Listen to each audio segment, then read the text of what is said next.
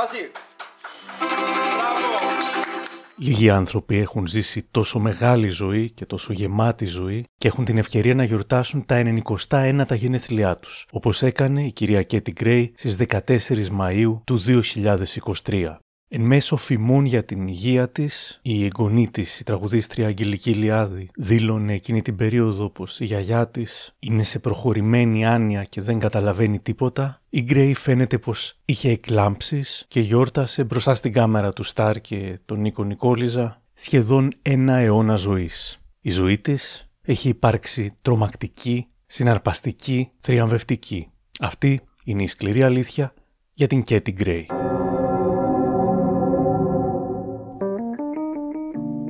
Είναι τα podcast της LiFO. Γεια χαρά. Είμαι ο Άρης Δημοκίδης και σας καλωσορίζω στα Μικροπράγματα, το podcast της LiFO που φιλοδοξεί κάθε εβδομάδα να έχει κάτι ενδιαφέρον. Αν θέλετε να μας ακούτε, ακολουθήστε μας στο Spotify, τα Google ή τα Apple Podcasts.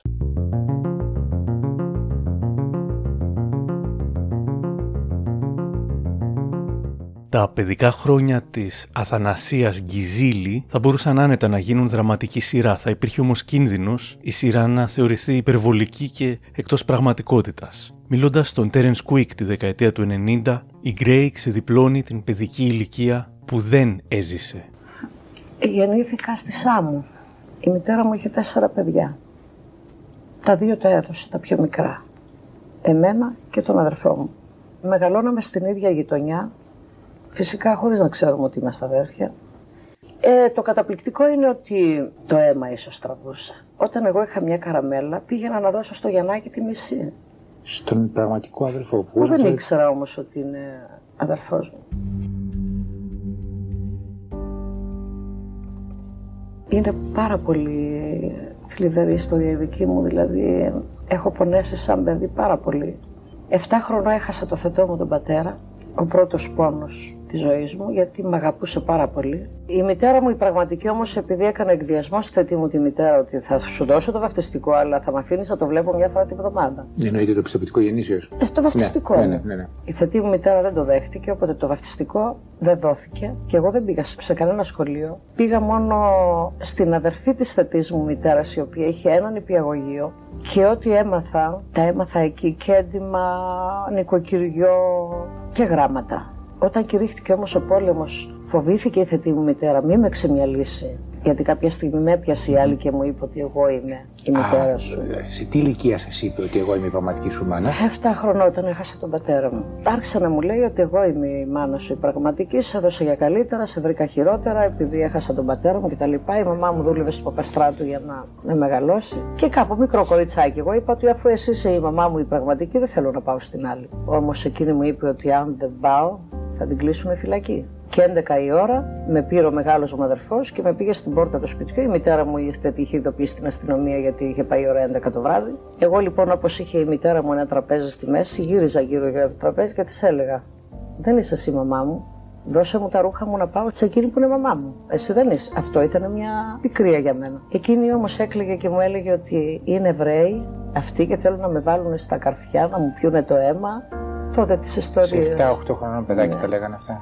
Εν δι' αυτή περιπτώσει με έβαλε σε ένα καίκι τότε με τον πόλεμο και με έστειλε σε μια αδερφή της στη Σάμο. Και μετά, επιτέλους λίγη γαλήνη, αντιθέτως. Τα δύσκολα τώρα ξεκινούν. Η θεία αποδεικνύεται βασανίστρια, την δένει σε δέντρα, την πιέζει να συνευρεθεί με Ιταλούς, αυτή παιδάκι 7-8 χρονών και την έδερνε επειδή αρνιόταν. Εκεί τράβηξα εγώ που λένε του Χριστού τα πάθη. Όταν έγινε ένας μεγάλος βομβαρδισμός στη Σάμο, εκείνη με εγκατέλειψε και πήγε στο βουνό και εγώ έμεινα στο σπίτι και είχα μπει, αφού πέφτανε οι βόμβες, είχα μπει εγώ μέσα στο τζάκι έτσι, είχα κουλουριαστεί. Και μετά από δύο μέρες ήρθε ένας Ιταλός και με πήρε στην αγκαλιά του και έφευγε τότε ο κόσμος με βάρκες και πηγαίνανε στη Μέση Ανατολή. Με παρέδωσε λοιπόν ο Ιταλός σε μια οικογένεια, άσχετη που εγώ δεν τους ήξερα φυσικά. Λέει πάρτε και αυτό το παιδάκι λέει, μαζί σας γιατί θα το σκοτώσουνε. Κατεβαίναν τότε τα αεροπλάνο με τα μεταλλιοδόλα χαμηλά και σκοτώναν τον κόσμο. Και με πήρε αυτή η οικογένεια, βγήκαμε στα φυλάκια της Τοκίας με μια βάρκα. Από εκεί μας βάλανε στα τρένα και μας πήγανε στην Παλαιστίνη. Φυσικά σε τσαντήρια. Μας είχαν σαν πρόσφυγες, τσαντήρια. Μετά από ένα χρόνο με πήρανε από εκεί. Ε, δηλαδή ήρθε ο αξιωματικός με έναν κατάλογο και είπε: Τάδε, τάδε, τάδε, τάδε, θα, φύγετε, θα φύγετε από εδώ και θα πάτε στις πηγές του Μωησόησου από την Παλαιστίνη. Άλλα τσαντήρια εκεί. Και βρέθηκα πάλι άγνωστο μέσα σε αγνώστους. Αργότερα η Γκρέι θα εξέφραζε στην πραγματική της μητέρα την πικρία της. Πολλές φορές της λέω, έδωσες το ένα σου παιδί βρε μάνα. Το δεύτερο γιατί το έδωσες; Γιατί παραλίγο να παντρευτώ τον αδερφό μου. Πώς; Ε, βέβαια. Ε, βέβαια. Ήταν ένα έγκλημα αυτό. Διότι μεγαλώνοντας, γυρνώντας εγώ από τη Μέση Ανατολή, όταν με ρωτήσανε πλέον το 45 πού θέλεις να πας, κορίτσι μου, είπα στην Αθήνα. Μας βάλανε στα καράβια και μας φέρανε στην Αθήνα. Όμω επειδή η θέτη μου η μητέρα έμενε στις παράγκες και οι παράγκες όλες είχαν εγκρεμίσει, τις είχαν διαλύσει, όμως θυμόμουν εγώ τη θεία μου τη δασκάλα, οδό Φωτιού Κοριτσά, θυμόμουν το σπίτι που ήταν μόνο κατοικία και πήγα εκεί και χτύπησα. Και δεν ήταν κανείς και βγήκε μια γειτόνισσα και με κοίταξε. Μου λέει, συγγνώμη κορίτσι μου, και εκεί δεν είσαι. Λέω, ναι, πού είναι η μαμά μου, λέω, ψάχνω να τη βρω. Θα σε πάω, μου λέει εγώ. Αλλά η μαμά σου έχει σκοτωμένη. Τότε πήγαινε ο βαρδισμός τη άμμο, νομίζω ότι εγώ σκοτώθηκα. Και φωνάζει στη μητέρα μου, κυρία Βρύκλια, τάξε μου. Ε, τι είναι, βρε Βαρβάρα, τάξε μου, της λέει. Ε, άντε, θα σου πάρω ένα ζευγάρι κάλτσες, λέει η τετή μου η μητέρα. Η κόρη σου ζει και με βγάζει, η μάνα μου λιποθύμησα. Ήμουνα εγώ, ήμουνα 12 χρονών και ήμουνα ένα κουκλί, ας πούμε, ήμουνα γυναίκα, κολλή γυναίκα 12 χρονών. Κάπου η μητέρα μου ήθελε να με παντρέψει για να... γιατί σου λέει όλη μέρα εγώ πάω στη δουλειά. 12 χρονών κορίτσι; Ναι. Δεν παντρεύτηκα 12, παντρεύτηκα στα 14. Έφαγα και ξύλο για να τον πάρω. Παντρεύτηκα, αλλά ήταν και μεγάλος αυτός. Εγώ ήμουν 14, 14 χρονών και αυτός ήταν 36. Ε, αποκτήσατε παιδί; Βεβαίως. αμέσως. Είναι αλήθεια πως τα νούμερα από τις αφηγήσεις της και της Γκρέι δεν πολύ βγαίνουν. Λογικά πρέπει να είναι 10 χρόνια μικρότερη από αυτό που θυμάται ή λέει. Αφήνω την ιστορία όπως την έχει αφηγηθεί η ίδια για λόγους σεβασμού, απλά, απλά εξηγώ πως η αφήγηση των παιδικών και εφηβικών της ετών μπορεί να περιέχει χρονολογικές αστοχίες. Ο γάμος της ήταν μια αποτυχία από την αρχή. Δεν ήθελε με τίποτα να κάνει σεξ με τον άντρα της και όπως θα αφηγούνταν στην αυτοβιογραφία της «Αυτή είναι η ζωή μου», εκδόσεις οδός Πανός με την επιμέλεια του Γιώργου Χρονά, η πρώτη του συνέβρεση τελικά, δέκα μέρες μετά το γάμο, θα θύμιζε περισσότερο βιασμό.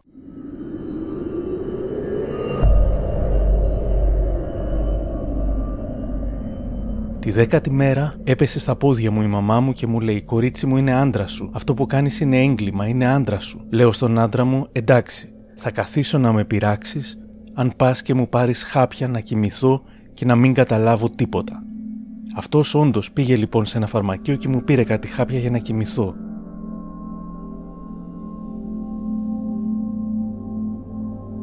Πήρα μόνο ένα χάπι, ενώ έπρεπε να πιω δύο-τρία για να κοιμηθώ για να μην καταλαβαίνω τίποτα.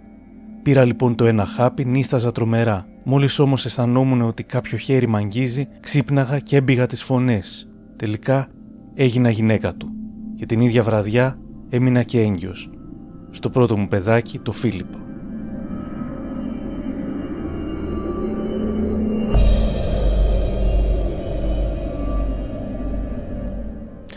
Σύζυγός της, ο Νίκος, τη ζήλευε παθολογικά. Ακόμα και στο μεευτήριο, όταν είδε το παιδί, την κατηγορούσε ότι το είχε κάνει με κάποιον άλλον. Δεν μ' άφηνε ούτε με γειτόνισσα να μιλήσω, θα έλεγε σε συνέντευξη στο Φιλελεύθερο, στο Γιάννη Χατζηγεωργίου και το Γιάννη Βίτσα. Όταν έφευγε, έψαχνε για να δει τι κιλότα φοράω. Και δεν είχα δικαίωμα εγώ να αλλάξω και να πληθώ, γιατί αν άλλαζα κιλότα θα σήμαινε ότι κάπου πήγα. Πέρασα μαρτύρια.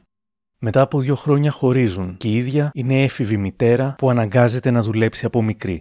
Και λέω σε μια βρε κομπάριτσα μου, βρες μου να πάω ένα σπίτι να πάω να δουλέψω. Μου λέει εγώ είμαι πολύ φίλη με την ιδιαίτερα του Κανελόπουλου, Παναγιώτη. Κάθισα 1,5 χρόνο μαζί τους. Με λατρεύανε δηλαδή. Ειδικά ο Παναγιώτης ο Κανελόπουλος, επειδή εγώ δεν είχα αναλάβει μαγειρικές και τέτοια. Μια μέρα έτσι έτυχε να του φτιάξω φαγητό. Και ε, το βράδυ δεν τρώγανε, πήρανε τσάι και εμένα μου δίνανε ένα αυγό να φάω. Εγώ το αυγό μου αυτό το κρύβα για το παιδί μου και κάποτε με έπιασε. Και μου λέει δεν θα το ξανακάνεις αυτό. Εγώ θα σου δώσω για το παιδί.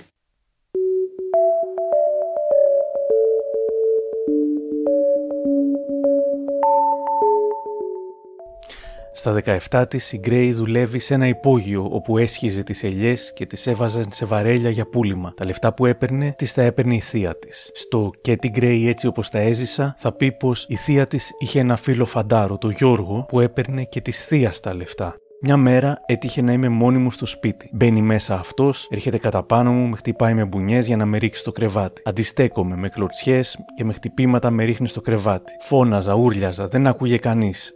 Με βίασε κατ' επανάληψη. Άρχισα τα κλάματα. Παρακαλούσα την Παναγία να πεθάνω. Δεν ήθελα να ζω. Συχαινόμουν τον εαυτό μου, συχαινόμουν τα πάντα μετά το βιασμό. Εκείνη την ημέρα έμεινα έγκυος χωρίς να το γνωρίζω. Όταν το κατάλαβα, δεν άντεξα. Δεν ήξερα πώς θα μεγαλώσω και δεύτερο παιδί. Καθημερινά έπαιρνα κίνηνα για να αποβάλω. Το κεφάλι μου στριφογύριζε από τα πολλά χάπια. Είχα φτάσει σε απόγνωση. Για να ρίξω το παιδί, ανέβαινα σε μια σκάλα ψηλή και πηδούσα στο δάπεδο. Όμως το παιδί γεννήθηκε και η Γκρέι συνέχισε να κάνει ό,τι δουλειά μπορούσε. Τον μικρό, το Βασίλη, τον είχε η θεία μου η Αδαμαντία, θα έλεγε στον φιλελεύθερο. Το άλλο, τον Φίλιππο, τον είχαν κλείσει σε ορφανοτροφείο, δεν το ξέρα, και όταν το έμαθα πήγα και το πήρα από εκεί μέσα. Το έκλεψα. Και είχαν πει πως θα με πήγαιναν δικαστήριο, και τους είπα: Άμα μπορείτε, αφού με ψεύτικα χαρτιά το βάλετε το παιδί μου εκεί μέσα. Μετά είχα τα παιδιά μου πάντα μαζί μου. Και όταν έφευγα για τουρνέ, τα άφηνα στη μάνα μου. Και κοπέλα είχα μετά. Τα σπούδασα. Στα καλύτερα σχολεία τα πήγα. Ήθελα να γίνουν άξια.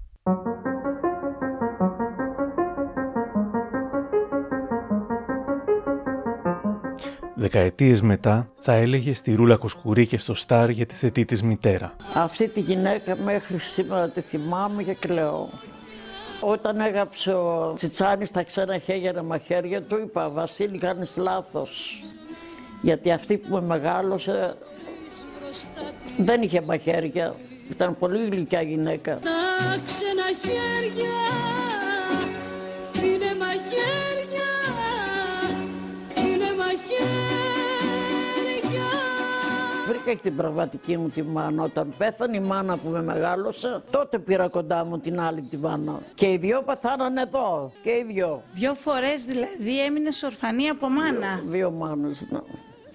Όμως ε, όσο ζούσε η μάνα που με μεγάλωσε δεν την πίκρανα. Σε έλεγα την αγάπη που έχω σε σένα δεν μπορεί να την πάρει κανένας. Τα δικά της στοιχεία κράτησα. Όχι αυτή που με γέννησε δεν κράτησα στοιχεία. Αρχίζει την καριέρα της. Της προτείνουν να γίνει χορεύτρια, όταν ακούνε όμως τη φωνή της όλα αλλάζουν. Θυμάμαι ότι ο Βασίλης Τσάνης μου λέγε «Κοιτού εμείς η γεννημένη για τραγουδίστρια». Του λέω εγώ πόσο λάθος κάνεις Βασίλη μου. Μα είσαι γεννημένη για τραγουδιστή. Εγώ του λέω Βασίλη μου, είμαι γεννημένη για κουζίνα. Αν η αυτοπεποίθηση της έλειπε στην αρχή, σύντομα κατάλαβε την αξία της. Έγινε η πιο ακριβοπληρωμένη τραγουδίστρια της δεκαετίας του 60 και σε έναν καθαρά ανδροκρατούμενο χώρο έβαζε τους δικούς της όρους. Σύντομα απέκτησε τη φήμη της ντίβας, ακόμα και της τρελής, Μίλησα σήμερα με τον Γιώργο Χρονά, τον ποιητή και δημιουργό των εκδόσεων Οδός Πανός, που επιμελήθηκε την αξεπέραστη βιογραφία της και την κρέει αυτή είναι η ζωή μου. Μου λέει ο κύριος Χρονάς. Λέω ο Παπαϊωάννου, δηλώνει σε μια βιογραφία του που έχει εκδοθεί ότι πια Μαρινέλα, πια αυτή, πια αυτή, μόνο μία τραγουδίστρια υπάρχει, είναι η Γκρέη. Αλλά είναι τρελή. Μου λέει το περίφημο, μου λέει ξέρεις γιατί το λέει αυτό; Γιατί εγώ το 56 και το 60 αν κάτι δεν μου άρεσε στο μαγαζί που εμφανιζόμουν, έπαιρνα το παλτό μου και έφευγα. Είτε συμβόλαιο είχα κάνει, είτε, είτε διαλόγο και είχα πάρει ακόμη και προκαταβολή. Αυτός ξέρεις τι σήμαινε, μου λέει το 58-56, καταστροφή. Δεν με έπαιρνε κανείς στο μαγαζί του. Γιατί ήταν επίφοβο ότι εγώ δεν θα μείνω στο μαγαζί και ότι μια μέρα κάτι που δεν μ' αρέσει, δηλαδή δεν μας πληρώνει σωστά, είναι βρωμιάριδο στην κουζίνα, ε, κάνουν κόλπα, κάνουν αυτά, πουλάνε ξέρω εγώ προϊόντα ή ναρκωτικά ή οτιδήποτε, εγώ θα τα μαζέψω και θα φύγω. Αυτά μου είπε. Ήταν ήδη στάρ όταν γνώρισε τον άντρα που ακόμα και στα 95 της χρόνια θα ήταν στο μυαλό της και οι φωτογραφίες του θα ήταν παντού στο σπίτι της. Και δίπλα σας εδώ και σε πάρα πολλά σημεία του σπιτιού σας βλέπω τη φωτογραφία του αείμνησου Στέλιου Καζατζίδη. Ναι, ήταν η μοναδική μου αγάπη, ο άντρας που αγάπησα. Ο άντρας που με έκανε και ένιωσα γυναίκα ήταν ο Στέλιος ο Καζατζίδης. Για τη γνωριμία με τον Στέλιο Καζατζίδη θα έλεγε στην ΕΡΤ και τους Μιχάλη Μαρίνο και Ναταλία Δραγούμη. Εγώ όταν το γνώρισα ήμουν όνομα, ήμουν στο, με τον Κλουβάτο μαζί, είχα πει επιτυχίες πολλές. Άναψε το τσιγάρο, δώσ' μου φωτιά. Έβλεπα λοιπόν μια γριά που ερχόταν στο μαγαζί και έβλεπα το Γεράσιμο τον Κλουβάτο που της έδινε λεφτά. Ποια είναι αυτή η γριούλα που έρχεται και της βλέπω ότι της δίνει λεφτά. Έχει ένα γιο στρατιώτη στο Μακρόνισο και τη βοηθά τον κακομέρο πάει κάθε Κυριακή να του πάρει τσιγάρα και αυτά. Λέω Γεράσιμο μπορώ να τη βοηθήσω κι εγώ. Κατέβηκα λοιπόν κάτω, λέω να σε κεράσω μια μπύριτσα και ένα μεζέ. Ευχαριστώ κορίτσι μου, δεν κάνει τίποτα, λέω. Θα πας αύριο στο γιο σου, δεν τον ήξερα το γιο. Λέει ναι, μπορώ να σου δώσω κι εγώ να του πάρεις τη τσιγάρα. Μου λέει ευχαριστώ κοριτσάκι μου, εγώ τα μπάκια της. Της έδωσα λοιπόν λεφτά. Ένα βράδυ είδα που ήρθαν πάρα όλοι και ο Στέλιος εκεί. Μου λέει κάποια στιγμή χορεύουμε ένα ταγκό, γιατί βάζαμε και ευρωπαϊκά τότε στο, ναι. Στα μαγαζιά. Είναι ακατάλληλη στιγμή, λέω εντάξει θα κάνουμε για δύο βόλτες. Σε παρακαλώ, κάνε μου τη χάρη να κάνει φαΐ αύριο η μαμά μου να έρθει σπίτι να φάμε. Έχεις δίσκο στο σπίτι σου, πώς δεν έχω λέω. Mm-hmm. Θα τους φέρεις να τους ακούσω; Εντάξει, λέω θα πάρω ένα ταξί και θα πήγα στο σπίτι, μάλλον του είχε μαγειρέψει και αυτά. Ήταν με άδεια, είχε δύο στέλιους. Πήγα στην κουζίνα να τη βοηθήσω να κόψουμε το καρπούζι. Μου λέει κορίτσι μου, ψήσε το στέλιο να φύγει. Τέσσερις ώρα πρέπει να είναι στο λόγο. Αν δεν πάει, θα πάει πάλι φυλακή. Μάμα ήταν η ώρα τρεις. Μπήκα λοιπόν μέσα, λέω Στέλιο, λοιπόν ετοιμάσου, θα πάρουμε εντάξει και θα σε πάω εγώ. Είχε ένα δεσμό αυτός τότε, μια, μια χάλια.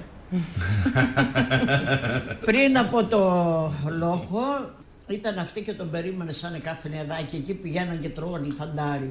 Τι θέλεις εδώ, της λέει. Ήρθα να σε το να φύγεις αύριο, ρεβονιάζουμε.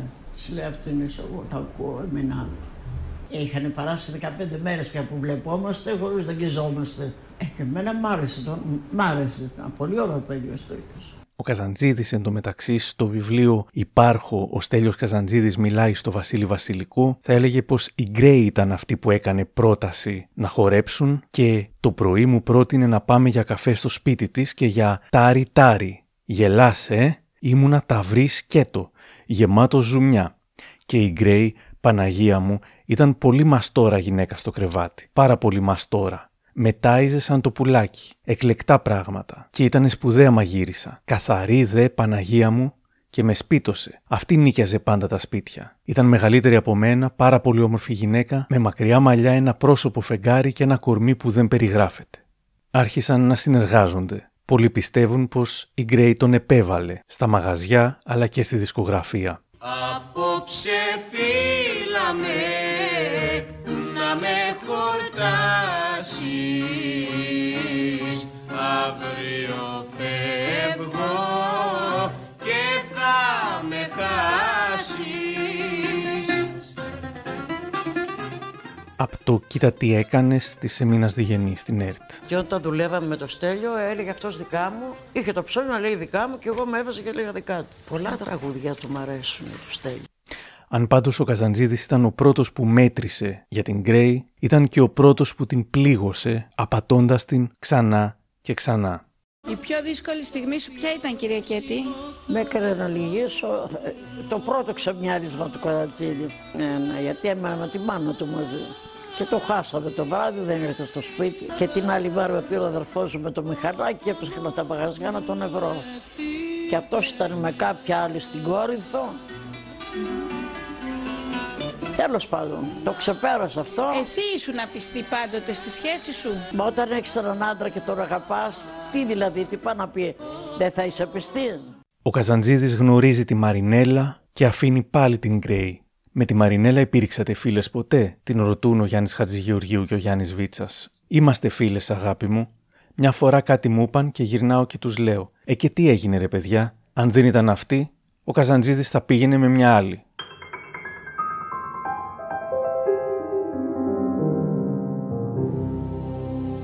Δεν μπορεί να μην εκπλαγεί κάποιος ακούγοντάς την στη Ρούλα Κουσκουρή σχετικά πρόσφατα να στεναχωριέται που δεν υπάρχουν πια άντρες και να νοσταλγεί τα παλιά αρσενικά κάποια από τα οποία τη βίασαν, τη χτυπούσαν, την εξευτέλισαν, την απάτησαν, την παράτησαν. Είναι λιγοστή συντροφή. Λιγόστεψαν οι άντρες δηλαδή, κυρία Κέτη; Βέβαια, κορίτσι. Λιγόστεψαν, βέβαια. Ευτυχώς εγώ πρόλαβα τα αρσενικά, ευτυχώς. Έτσι όμως γίνεται πάντα. Νοσταλγούμε την νεανική μας ηλικία όπως και αν ήταν αυτή. Και ήταν μια ηλικία στην οποία δεν ήταν απλά επιθυμητή, ήταν πραγματικά περιζήτητη όπου υπήρχε ελληνισμός. Η καριέρα που έκανε στην Αμερική ήταν θρηλυκή. Εκεί γνώρισε και ένα σωρό στάρ. Αυτός ε, ήταν κάθε μέρα στην πισίνα με το... Ο Έλβης. Καλά ήταν πιο ωραίος από ό,τι τον έβλεπα στις ταινίες, ένας κούκλος.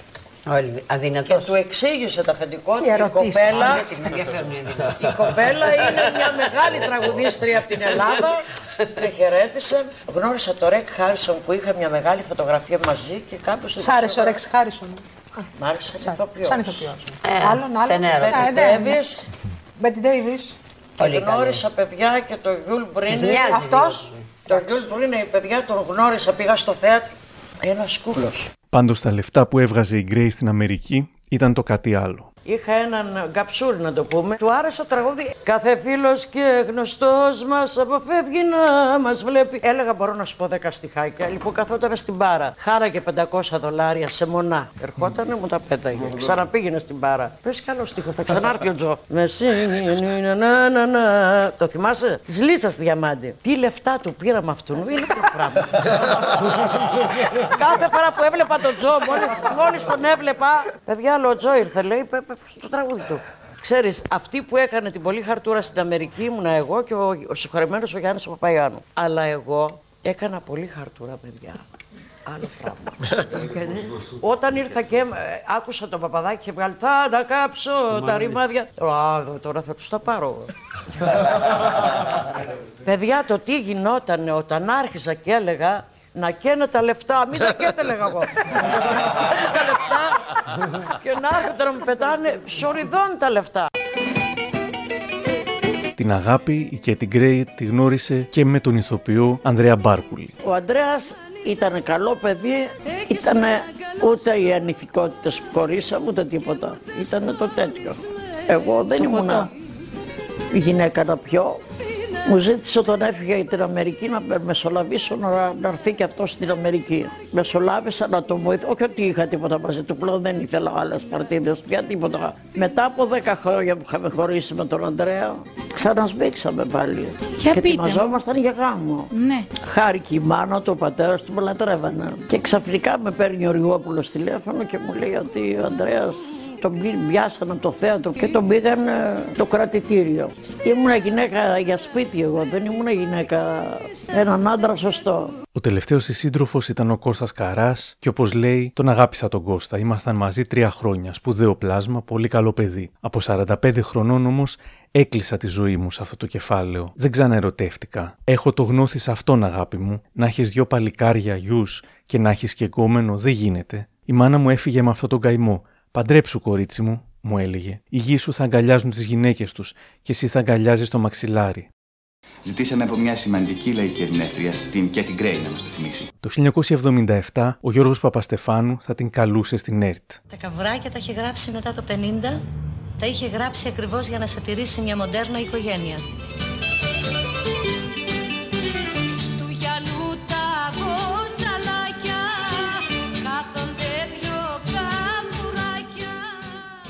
Στις αρχές της δεκαετίας του 80 δεν θα λέγαμε ότι είχε ξεχαστεί, αλλά θεωρούνταν πια κάπως δεδομένη, ίσως και παλιά. Ήταν η ώρα για ένα εξαιρετικά δυναμικό comeback. Συνέβησαν δύο πράγματα που την επανέφεραν στην πρώτη γραμμή. Το πρώτο, μια θρηλυκή συνεργασία. Το 1981 ενώνεται με τη Δήμητρα Γαλάνη και τη Χαρούλα Αλεξίου και στο ζυγό γίνεται κάθε βράδυ το αδιαχώρητο.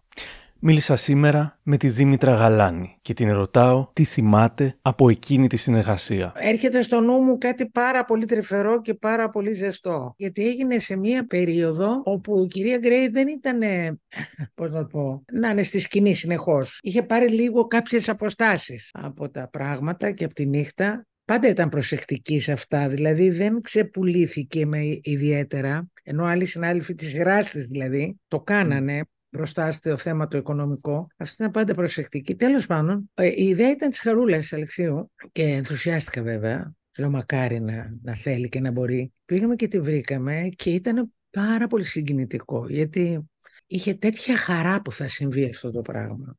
Μπήκαμε, μας έδειξε τα, τα ρούχα της σκηνής που χρησιμοποιούσε, καταπληκτική εικόνα, γιατί ήταν πολλά ρούχα, γιατί τόσα χρόνια, αλλά φύλαγε τα ρούχα της σε πολύ καλή κατάσταση και κάτω είχε και τα ανάλογα παπούτσια. Αλλά αυτό δεν την απασχολούσε αυτό, η καρντερόμπα αυτή, παρά έλεγε τώρα για να κάνουμε αυτό, επειδή πρέπει να είναι, είναι σοβαρό αυτό πολύ, πρέπει να ράψω κάτι μαύρο. Ε, ήταν δηλαδή το λέω, η διάθεσή της πώς ήταν. Τέλος πάντων, κάναμε τις πρόβες, ήταν υπέροχα. Προχωρήσαμε ο κόσμος από συγκίνηση μέχρι ενθουσιασμό. Ε, υπήρχε έτσι μια πολύ ωραία θέση που έβγαινε στο πρόγραμμα, αφού κάναμε το πρόγραμμα η Χαρούλα, εγώ κλπ. Και στο τέλος την παρουσιάζαμε και έμενε μόνη της στη σκηνή και ήταν όλο δικό της αυτό. Και η γλυκιά μου, η γλυκιά μου, η κυρία Κέτη, ήταν τόσο ζεστή αγκαλιά, ήταν μανούλα, ρε παιδί, πώς να σου πω. Δηλαδή, ερχόταν ας πούμε και έφερε τα περάκι με ντολμάδες. Που ήξερε ότι εμένα μου αρέσαν οι ντολμάδες. Κοίτα τι σου έφερα, κοίτα τι σας έφερα κορίτσια μου. Κάτι, ο, κάθε μέρα μας έκανε και ένα δωράκι. Κάτι θα έφερνε. Ένα μπιχλιμπιδάκι, ένα αυτό. Η Δήμητρα Γαλάνη και η Χαρούλα Αλεξίου της άνοιξαν μια πόρτα για μουσικό comeback. Ο Γιώργος Χρονάς ήταν αυτός που έκανε τους Έλληνες να γνωρίσουν τη ζωή της και της Γκρέι εκβαθέων. Μου λέει σήμερα ο ίδιος. Κατά παράξενο τρόπο, την ημέρα που είναι ο Πολιούχος της Θεσσαλονίκης, ο Άγιος Δημήτριος, ε, συνάντησα την Κέτι Γκρέι σε πρόβες στο μαγαζί του Δωμάζου, στην Πλάκα τότε. Θα ξεκινούσε το περίφημο πρόγραμμα Αλεξίου Γαλάνη και Κέτι Γκρέι. Μου είπε η Γαλάνη να, να σε συστήσω στην Γκρέι. Η Γκρέι κοιτούσε κάτι φωτογραφίες που είχαν βγάλει από τις πρόβες. Και έγινε η συνάντηση. Πήγαινα στο καμαρίνι της, αποφασίσαμε να μου πει τη ζωή της μου έδινε το καλύτερο ουίσκι, μου πήρε παντελόνια γιατί τα παντελόνια μου είχαν γόνατα και κάποια στιγμή πήγα με κασετόφωνο στη Νέα Σμύρνη όπου είναι κάτοικος πολλά χρόνια και την εκτιμάει πολύ ο εκάστοτε δήμαρχος. Είναι από τα σπουδαία πρόσωπα που ζει στη Νέα Σμύρνη. Πήγαινα από γέμματα στο σπίτι της, μου έλεγε σιγά σιγά τη ζωή της με ένα φοβερό τρόπο. Είναι μεγάλης συγγραφέας, ε, θα έλεγα σχολής Μαρσέλ Μπρούστ. Σε κάποια στιγμή όμως η Γκρέι σταμάτησε να δουλεύει για το βιβλίο. Δεν είχε όρεξη για άλλες αφηγήσεις. Ο Χρονάς την καλεί στο ραδιόφωνο στο δεύτερο πρόγραμμα της Σοφίας Μιχαλίτση που έκανε την εκπομπή πρόσωπα. Και ενώ το βιβλίο δεν προχωρούσε καθόλου, εκεί στο ραδιομέγαρο της ΕΡΤ στην Αγία Παρασκευή συνέβη μια άβολη, όπως θα αποδεικνύονταν συνάντηση, που λειτουργήσε σαν καταλήτης. Ήταν ο Λευτέρη Παπαδόπουλο και της λέει και έτσι εδώ σου απέναντι στην τηλεόραση της ΕΡΤ είναι της λέει ο Στέλιος και ηχογραφεί για την εκπομπή του ρεπόρτα. Λέει, έλα να τον δει. Και η Γκρέι δεν, δεν είπε όχι. Συνόδεψα εγώ και είδα ένα φοβερό επαγγελματία να κάθεται σε μια πολυθρόνα, το Στέλιο Καζατζίδη μιλάω, και σε ένα μικρό monitor να βλέπει τι έχουν γυρίσει. Είπε λοιπόν ο Λευθέρης Παπαδόπουλος, Στέλιο Ικέτη. Γύρισε λίγο το κεφάλι του και είπε γεια σου. Και ξαναγύρισε στο monitor. Εγώ πήρα μέσα στην Κρέτη και φύγαμε επειδή έχω την εντύπωση οι ρεπόρτερ καλέσανε διάφορα πρόσωπα και δεν καλέσανε την Γκρέι, αποφάσισε λοιπόν να μου μιλήσει και να τελειώσει το βιβλίο. Ραγδαία λοιπόν ηχογραφούσαμε, αμέσως ε, τελείωσε, είπε φοβερά πράγματα για τη Μαρινέλα, για τη μάνα του. Η Μαρινέλα έκανε μια δήλωση τότε και είπε παρακαλώ πάρα πολύ αυτοί που ασχολούνται μαζί μου να μην ασχολούνται γιατί εγώ μπορώ να μιλήσω για την ίδια τη ζωή μου, όχι άλλοι για μένα. Έπειτα ο Κατατζήρη παρήγγειλε στην Γκρέη ότι αν συνεχίσεις να μιλάς για μένα και τη μάνα μου θα σε καθαρίσω. Ό,τι σας λέω είναι εκ μέρους της Γκρέη, δήλωσε σε μένα. Μετά την βιογραφία. Το βιβλίο έσχισε, βγήκε με μαύρο εξώφυλλο που άρεσε πολύ στον κύριο Χριστιανόπουλο. Η δεύτερη έκδοση που έγινε λίγο αργότερα έγινε ροζ. Προηγηθήκαμε και της Μπάρμπι. Δεν άρεσε στο Χριστιανόπουλο και όταν έκανα τρίτη έκδοση το επανέφερα σε μαύρο εξώφυλλο.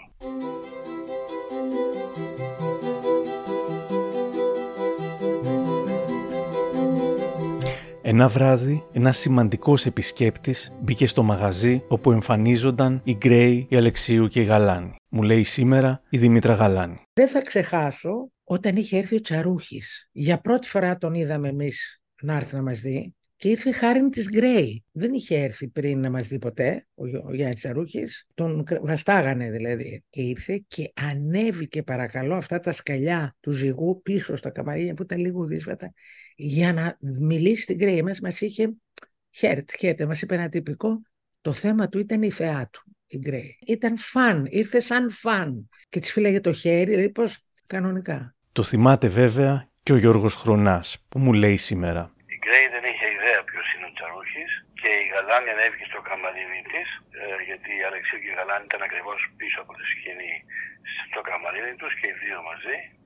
Και η Γκρέι ανέβαινε κάποια σκάλα, ήταν 50 χρόνια μικρότερη τότε. Είχε δικό της καμαρίνι με μπάτλερ τον Ερίκο, ένα νέο από το Αγρίνιο. Όταν λοιπόν ήρθε ο Τσαρούχης, ανέβηκε η Γαλάνη και της είπε: Έχει έρθει ένας μεγάλος ζωγράφος, θέλει να σε δει. Μιλάμε για το στο τέλος της παραστάσεως, είχε αντέξει ο Τσαρούχης, είπε: Κορίτσια, σας αγαπώ και εσάς, αλλά η, η μεγάλη μου αγάπη είναι η Γκρέι.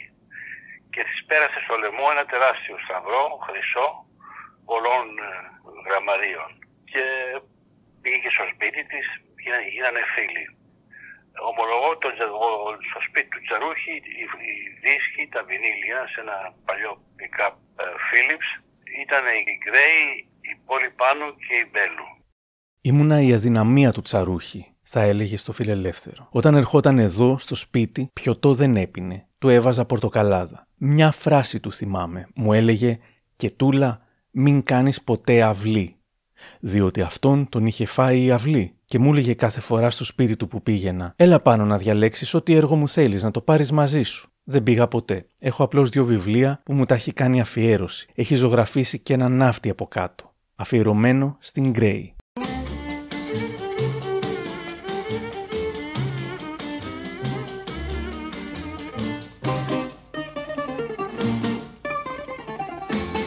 Η Γκρέι και τη δεκαετία του 80 ζούσε τη ζωή της όπως ήθελε και δεν έδινε λογαριασμό σε κανέναν. Ταυτόχρονα, όπως μου λέει ο Γιώργος Χρονάς, είχε μια λαϊκή αριστοκρατικότητα. Η οδηγός της ήταν μια γυναίκα που δεν έμοιαζε σαν άντρας που ήταν στα καράβια μάγειρας. Αλλά αυτή οδηγούσε τη λευκή Mercedes που είχε η Γκρέι. Πήγαμε σε ένα μαγαζί στη Συγκρού, σε ένα κινέζικο εστιατόριο, το οποίο μέσα είχε όλο τραβεστεί οι πελάτες. Της λέει, θα μας γράψετε στι εφημερίδες, μέσα είναι όλο τραβεστεί. Και λέει Γκρέι το περίφημο, χαίστηκα. Δεν την ενδιέφερε τίποτα. Δηλαδή είχε, είχε μια λαϊκή αριστοκρατικότητα, ε, εξέπεμπε ένα πράγμα απίστευτο. Αυτό που ονομάζουν στάρ, έλαμπε. Σε αυτό που ήταν, το λαϊκό, το, το αμόρφωτο που λένε αυτό. Είχε τρομακτική, τρομακτικό λόγο διοίκηση, καζαντζακικό. Και είχε πολλά στοιχεία των χαρακτήρων των προσώπων του Καζαντζάκη. Καταρχήν ήταν τόσο τρελή ώστε να είναι ελεύθερη. Βασικό στοιχείο του Καζαντζάκη. Δεν υπελόγισε κανέναν. Κάποτε ήταν νόμισμα και κάποτε τύπωνε η ίδια το νόμισμά της. Σας πείραζε αν κάποιοι σας έλεγαν αγράμματοι, την ρωτούν. Δεν κρύβομαι από τίποτα, μάνα μου. Δεν τρέπομαι. Τι να ντραπώ. Αφού χωρίς βαφτιστικό δεν έμπαινα στο σχολείο, ό,τι έμαθε ήταν από τον υπηαγωγείο. Α με έλεγαν αγράμματοι. Τίποτα βρώμικο δεν έχω εγώ απάνω μου. Μου λέει η Δήμητρα Γαλάνη. Ας ξανά έκανε ένα comeback, πολλά comeback στη ζωή της. Καμπάνα φωνή. Καμπάνα, δεν είχε, όχι χρόνος δεν είχε περάσει από πάνω της, τίποτα. Ε, και δεν ήταν μικρούλα τότε, εντάξει, ήταν ήδη κάποιες ηλικίες, αλλά πώς να σου πω, ήταν τζάμι, εξαιρετική, εξαιρετική. Τα ξένα χέρια εδώ είναι στο, στο κεφάλι μου, δεν μπορώ να τα... Δύσκολο τραγούδι και ζώρικο, αλλά αυτή το έλεγε. Ήταν ένας, ένα πολύ σύγχρονο άτομο η Γκρέι. Μου έκανε πολύ εντύπωση.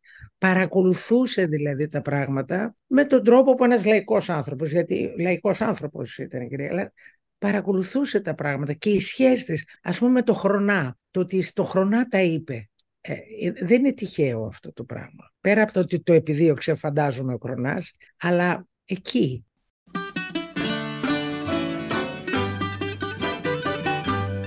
Το 1987, τρία χρόνια μετά το θάνατο του Βασίλη Τσιτσάνη, ο Διονύσης Σαββόπουλος κάνει ένα αφιέρωμα στον Τσιτσάνη στην εκπομπή της ΕΡΤ «Ζήτω το ελληνικό τραγούδι». Καλεί την ορχήστρα του Τσιτσάνη, τον Γρηγόρη Μπιθικότσι και την Κέτι Γκρέι.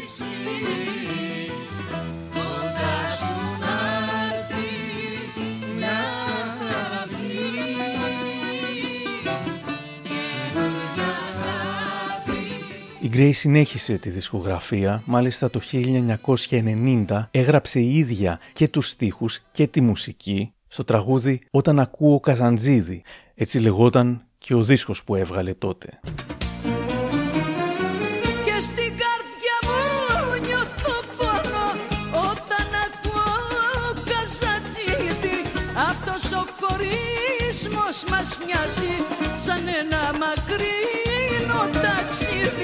Έλεγε συχνά πυκνά ότι ο Καζαντζίδης ήταν ο έρωτας της ζωής της, αλλά ο ίδιος, ας πούμε εδώ μιλώντας στον Α, έλεγε ότι δεν το πίστευε. Να είναι και εκεί την Κρέση αγαπούσε. Εγώ έχω ακούσει και συνεντεύξεις της. Μιλάει πάντα για τα καλύτερα λόγια. Κοίταξε, ναι, υπάρχουν Ήταν ο πολλών. έρωτας της ζωής της. Ναι, ναι, ναι. Υπάρχουν πολλών ειδών αγάπε.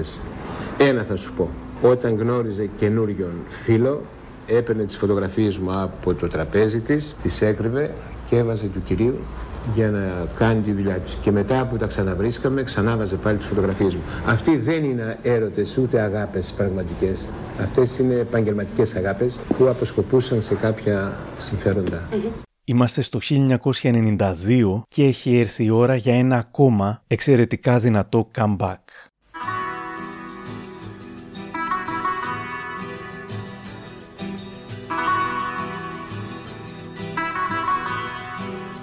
Όλα ξεκίνησαν όταν οι Εκείνος και Εκείνος έγραψαν ένα τραγούδι το 1992.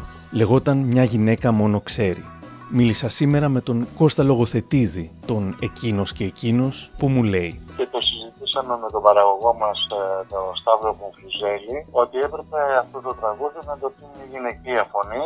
Ο Σταύρος ε, πρότεινε και την Κέτι Γκρέι. Ε, ήρθαμε σε επαφή μαζί της, της άρεσε από την πρώτη επαφή, απλώς ήθελε να περάσουν δύο-τρεις μήνες ώστε να δοκιμάζει το τραγούδι αυτό στον κύκλο της, ξέρεις, τους παραγωγούς, τους φίλους, τους μουσικούς, που το τραγούδι το βλέπε πολύ ροκ εκείνη την περίοδο, ενώ τους λέγανε ότι μια χαρά είναι πάνω στο τραγούδι. Έτσι λοιπόν περάσαμε τρεις μήνες, εμείς είχαμε τελειώσει το άλμπουμ, δεν ξέραμε τι να περιμένουμε, να μην περιμένουμε.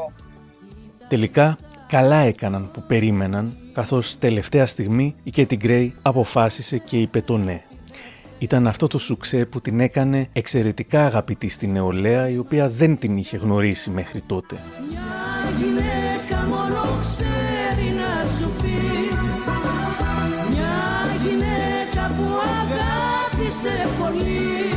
Ακολούθησαν εμφανίσεις στο Διογέννη με δύο ακόμη μεγάλες κυρίες του ελληνικού τραγουδιού, εδώ καλεσμένες στο τσάο αντένα της Ρούλας Κορομιλά. Και την Γκρέι! Χρόνια πολλά! Χρόνια πολλά ρούλα μου! Μέρι Λίντα! Πόλη πάνω!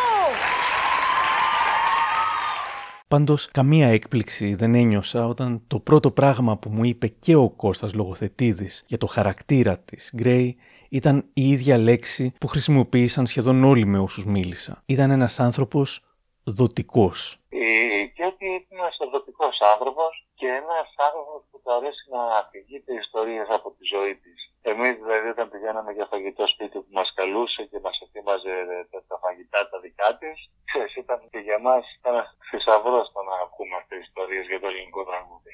Το είχε χαρεί πάρα πολύ όλη αυτή την κατάσταση που ζούσε ξανά.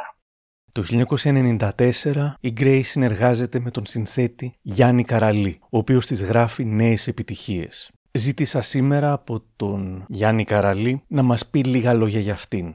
Μου έγραψε και σας διαβάζω. Αξέχαστη εμπειρία. Η Γκρέι είναι ο θηλυκός Καζαντζίδης. Είναι η ερωτέρας και θρύλος του τραγουδιού. Η φωνή της δεν γνωρίζει ηλικία και είναι δώρο να την ακούς να ερμηνεύει τραγούδια σου. Ενώ όλοι οι τραγουδιστές διορθώνουν στο στούντιο κάποιες λέξεις, φράσεις ή καταλήξεις τους, θυμάμαι ότι δεν κατάφερα να την πείσω να κάνει το ίδιο. Έμπαινε και ξανά έλεγε ολόκληρο το τραγούδι.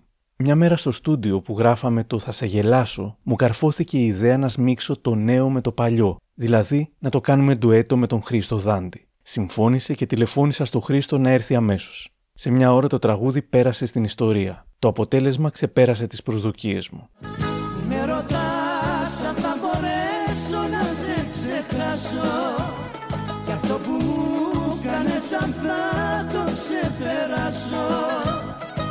Σε γελάσω Θα σε γελάσω Το αγαπητέ Θεέ το σφράγισε με το ειδικό βάρος της φωνής της. Αφού κάναμε μεγάλη επιτυχία, αργότερα μου ζήτησαν να γράψω τον επόμενο δίσκο της, όπου στο στούντιο έμαθα όλη την ιστορία του ελληνικού τραγουδιού. Είχαμε γίνει φίλοι πλέον και έπεφτε και πολύ γέλιο γιατί την πείραζα για κάποιες λέξεις που χρησιμοποιούσε με δικό της τρόπο. Π.χ. τσάμπα να λες της έλεγα. Όχι τζάμπα. Εγώ τι λέω. Τζάμπα. Ε, τζάμπα είναι. Με τα πολλά εγκατέλειψα την προσπάθεια, γκρέι να είναι κι ας είναι και τζάμπα. Θυμάμαι μια μέρα που έφερε στο στούντιο την εγγονή της που τη φώναζε Κικίτσα. 19 χρονών τότε η Κικίτσα, φωνάρα και καλονή. Σίγουρα θα έκανε καριέρα, όπως και έκανε. Μιλάω για την Αγγελική Ηλιάδη. Πάει σόι το Βασίλειο, βλέπεις. Οι ώρες δεν περνάνε, πονάνε Από το ντουέτο τους πονάνε εδώ ακαπέλα. Τα λάθη σου πονάνε, πονάνε τα λόγια σου Το 96 και με το δίσκο που έκανε με τον Καραλίτο όπως παλιά, η Γκρέι σταματάει να τραγουδάει. Κουράστηκα, θα έλεγε. Δούλεψα πολύ στη ζωή μου. Σταμάτησα γιατί έπαθα εκείνο το μικρό εγκεφαλικό. Έκανα τρία χειρουργία. Αποσύρθηκε όσο ήταν ψηλά. Θα έλεγε το 16 στο Star. Ήθελα να αποσυρθώ μια εποχή που θα είμαι εκεί, όχι που θα πέσω κάτω και θα πηγαίνω στις επαρχίες μεγάλη γυναίκα να τραγουδάω. Ε, σταμάτησα, ε, ε, τώρα θα το πω και αυτό, δεν μπορώ, αφού με αναγκάζω θα το πω. Όταν είδα ότι αρχίσανε και τα βγάζανε, τότε σταμάτησα από τη δουλειά. Ε, δεν κατακρίνω τα κοριτσάκια τα φτωχά που δεν έχουν φωνή και θα δείξουν το μπουτάκι για να αυτό. Κατακρίνω όμως μερικές που έχουν φωνές και τα βγάζουν. Γιατί τα βγάζουν, άμα έχουν φωνές. Σας ενόχλησε αυτό ως καλλιτέχνη ή ως γυναίκα, κυρία Κέτη; Όχι, ως καλλιτέχνη με ενόχλησε. Το έργο της ήταν πλέον συνυφασμένο και με την pop κουλτούρα. Εδώ, στο πρώτο επεισόδιο της σειράς «Δύο ξένοι», η Φλόρα η οικονόμος του καθηγητή Μαρκορά τον εκνευρίζει ακούγοντας λαϊκά. Λουβάτε, πυρασβεστικές αυλίες ακούω. Τι συμβαίνει? Πήρε φωτιά κάποια ψυχή. Η φλόγα της την καίει. Αν είναι κάτι σοβαρό, θα μας το πει η Γκρέι. Έρχονται να σβήσουνε τη φλόγα που με καίει Ας όψετε ο αίτιος που μου την έχει ανάψει Κι αν η ίδια δεν τραγουδούσε πια, τραγουδούσαν ή μάλλον ράπαραν άλλοι για αυτήν, όπως η Terror X Crew.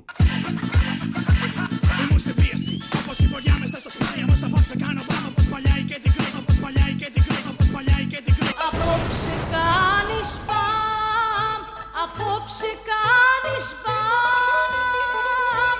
Σε βλέπουν και φρενάρουνε και σταματούν τα τραμ Το 2004 η εγγονή της Αγγελική Ηλιάδη συνδέεται με τον Μπάμπη Λαζαρίδη, γίνεται θέμα στα κανάλια, οι γονείς της τον θεωρούν μαφιόζο, μαζί του συντάσσεται αρχικά και η Κέτι Γκρέι, μετά όμως αλλάζει γνώμη και στηρίζει το ζευγάρι. Ε, Δεν το καταλαβαίνω αυτό. Αυτά δηλαδή τα πράγματα είναι εξωφρενικά. Δεν, δεν, δεν τα καταλαβαίνω γιατί τα κάνουν στο παιδί αυτά. Ήμουν βαλτία παλού, μάνα μου. Δεν τον ήξερα προσωπικά εγώ τότε τον Μπάμπη. Προσωπικά δεν τον είχα γνωρίσει. Όταν τον γνώρισα προσωπικά όμως, είδα μεγάλες διαφορές. Είδα καταρχήν ότι αγαπιούνται. Τέσσερα χρόνια μετά, ο Λαζαρίδης δολοφονείται και θεωρείται πως ο φόνος του οφείλεται στον πόλεμο των νονών των δυτικών προαστίων. Τα επόμενα χρόνια η Κέτι Γκρέι θα κάνει κάποια παράπονα για την εγγονή της και η Αγγελική Ηλιάδη θα έκανε την αυτοκριτική της. Ο άνθρωπος όπως γεννιέται, έτσι είναι και τα τελευταία χρόνια της ζωής του. Δηλαδή, ξέρεις, σαν μωρό. Έτσι δεν είναι. Ο καθένας έχει τα προβλήματά του, υποχρεώσεις, παιδιά. Ξεχνάμε τους ανθρώπους τους μεγάλους και είναι πάρα πολύ ε, μεγάλο λάθος αυτό. Και εκείνοι κάνουν τα δικά τους παράπονα και προς Θεού, δηλαδή...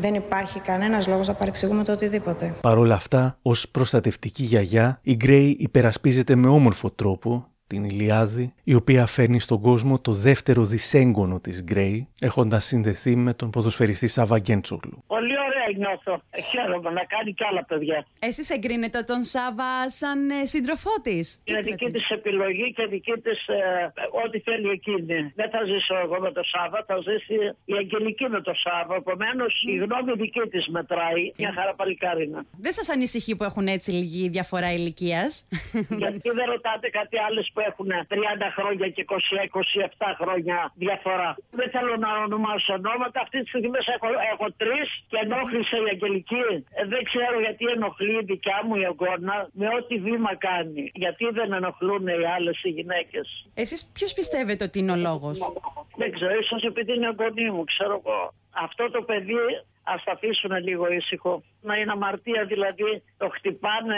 από εδώ, το χτυπάνε από εκεί. Δεν μπορώ να καταλάβω γιατί.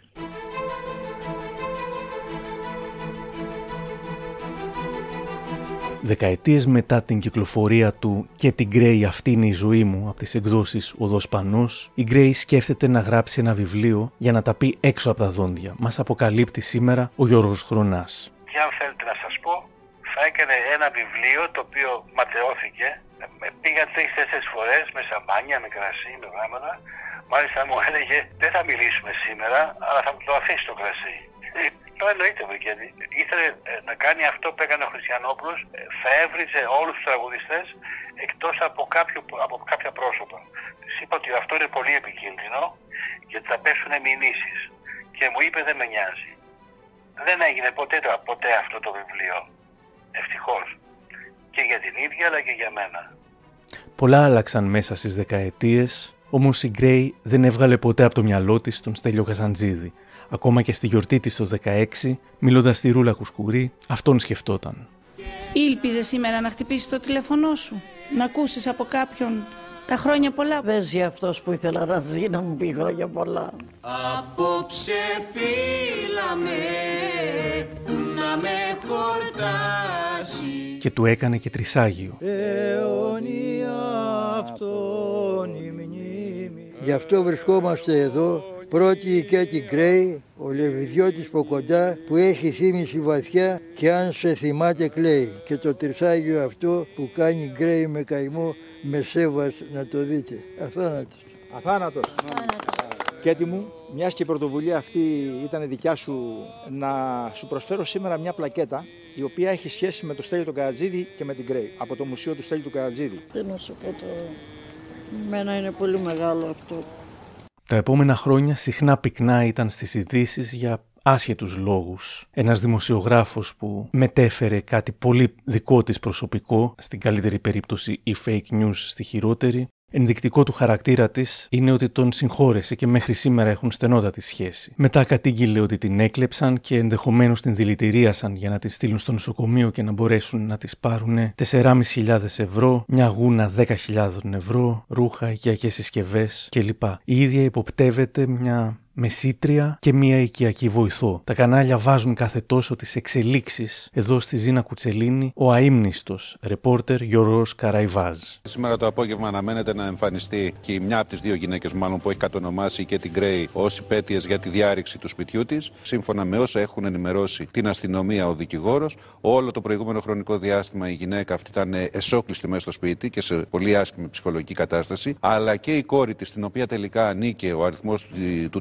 τηλεφώνου που είχε και την Γκρέι, ε, μετά κάποιες από, από τις επικοινωνίες με τους αστυνομικούς, έχει κλειστεί σε κλινική με, νευ, με νευρικό κλονισμό. Άρα έχουμε πολύ σημαντικές εξέλιξεις αυτό το θέμα. Εδώ είμαστε να τις παρακολουθήσουμε. Το 2021, ο γιος της Γκρέι και πατέρας της Αγγελικής Ηλιάδη, Βασίλης Ηλιάδης, έφυγε από τη ζωή. Αποφεύγουν να το πούν στην Γκρέι, αρχικά τουλάχιστον, για να μην κλονίσουν την υγεία της. Και το 23 η Αγγελική Ηλιάδη δηλώνει πως η γιαγιά της είναι σε προχωρημένη άνοια και δεν καταλαβαίνει τίποτα.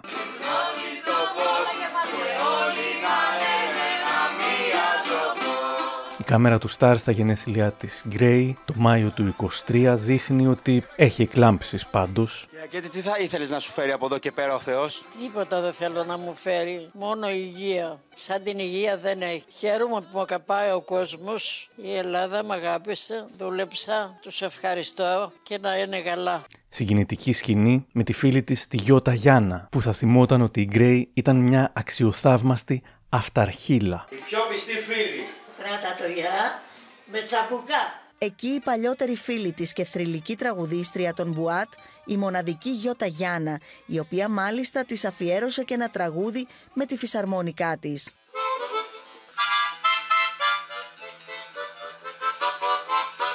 Γιώτα μου, θέλω να μου πεις τι είναι για σένα η Κέτι Γκρέι. Είναι ένα πορτρέτο ψυχής και λαού. Η πρώτη που την έβαλε σε δουλειά. Όντως. Ήξερε και ξέρει την αξία της. Δεν το πουλούσε αυτό. Απλά έλεγε αυθόρμητα εκείνο που γούσταρε εκείνη τη στιγμή. Ό,τι της έβγαινε σαν εικόνα. Αν κάτι δεν της άρεσε, το έλεγε, δεν έπαιρνε χαμπάρι. Ήταν αυταρχήλα η Κέτη. Δεν ήθελε ούτε μάνατζερ, ούτε να πούν οι άλλοι για εκείνη. Το δείχνε με αυτό και με αυτό. Έδειξε το λαρίνγκι και το μυαλό. Η Γιώτα Γιάννα θα έφευγε από τη ζωή 1,5 μήνα αργότερα, τον Ιούλιο του 2023.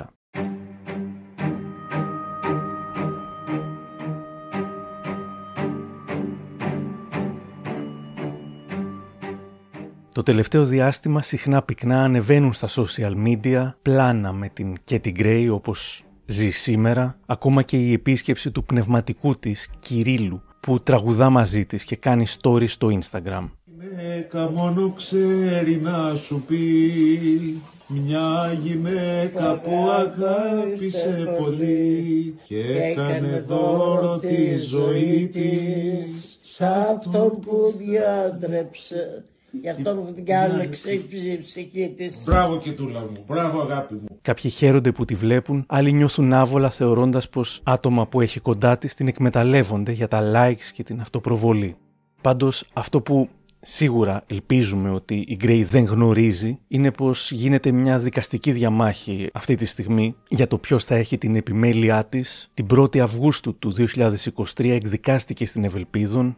Την επιμέλεια ζήτησε με εξώδικο πρωτότοκος γιος της Φίλιππος. Απ' την απέναντι πλευρά βρέθηκε ο εγγονός της Κώστας Ηλιάδης όσο και η νύφη του Έφη ζήτησαν και εκείνοι να έχουν την επιμέλειά της. Η οριστική απόφαση θα βγει τον Οκτώβριο, αλλά προς το παρόν η προσωρινή διαταγή που έβγαλε το πρωτοδικείο λέει πως η Κέτι Γκρέι μπορεί να παραμείνει στο σπίτι της, πράγμα το οποίο και θέλει η ίδια. Για όποιο λόγο και να γίνεται διαμάχη, δεν θα μπούμε στα οικογενειακά των ανθρώπων, το καλό είναι πως όλοι την θέλουν και όχι το αντίθετο.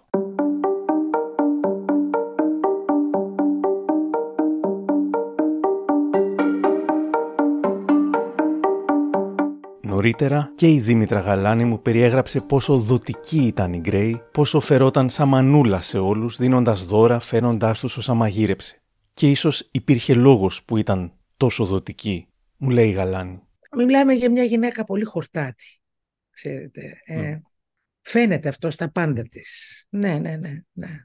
Η παιδικότητα που στερήθηκε στην αρχή της ζωής της, της βγήκε τελικά, αλλά όχι σαν αποθυμένο. Η Κέτι Γκρέι αναβίωσε τη χαμένη παιδική της ηλικία με τον πιο όμορφο τρόπο, συνδυάζοντας όλες τις ποιότητες ενός παιδιού, την έλλειψη κινησμού, την αθωότητα, την επιμονή, την ανιδιοτέλεια, με τις ποιότητες ενός ταλαντούχου ενήλικα. Παρ' όλα αυτά, κακά τα ψέματα, την παιδική της ηλικία την έχασε. Όμως, λένε πως στο τέλος, σε πολύ μεγάλη ηλικία, ξαναγίνησε σαν παιδί. Το ανέφερε και η εγγονή της, το θυμάμαι και από τη γιαγιά μου τη Μέρη. Και τώρα, είναι σαν να ζει μια δεύτερη παιδική ηλικία, μόνο που αυτή τη φορά δεν είναι γεμάτη πολέμους, φτώχεια και ξύλο και βιασμούς, δεν είναι γεμάτη μοναξιά και έλλειψη μιας οικογένειας, είναι επιτέλους μια παιδική ηλικία με ανθρώπους που την αγαπούν σε μια χώρα που την αγαπά και τη θαυμάζει για το έργο και τη φωνή της. Τι εύχομαι για τον εαυτό μου να φύγω ανάλαφρα να πάω στο άλλο ταξίδι που πάει όλος ο κόσμος. Εκεί πάμε όλοι μας δυστυχώς. Είτε το θέλουμε είτε όχι, το προορισμό του ανθρώπου είναι εκεί. Να είμαι ανάλαφρα, μην έχω τύψεις για τίποτα δεν θέλω. Να έχω τύψεις ότι αδίκησα κάποιον, ότι έκανα, δεν θέλω. Εγώ έζησα για εκατό ζωές αγάπη μου. Έκλεισα όλα τα θέματα. Δεν έχω εκκρεμότητες, έχει πει.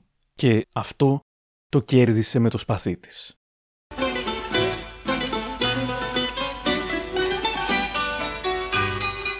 Κάπου εδώ τελειώσαμε. Και αν θέλετε να μας ακούτε, ακολουθήστε μας στο Spotify, τα Google ή τα Apple Podcasts. Για χαρά! ανέβω και θα τραγουδήσω στο πιο ψηλό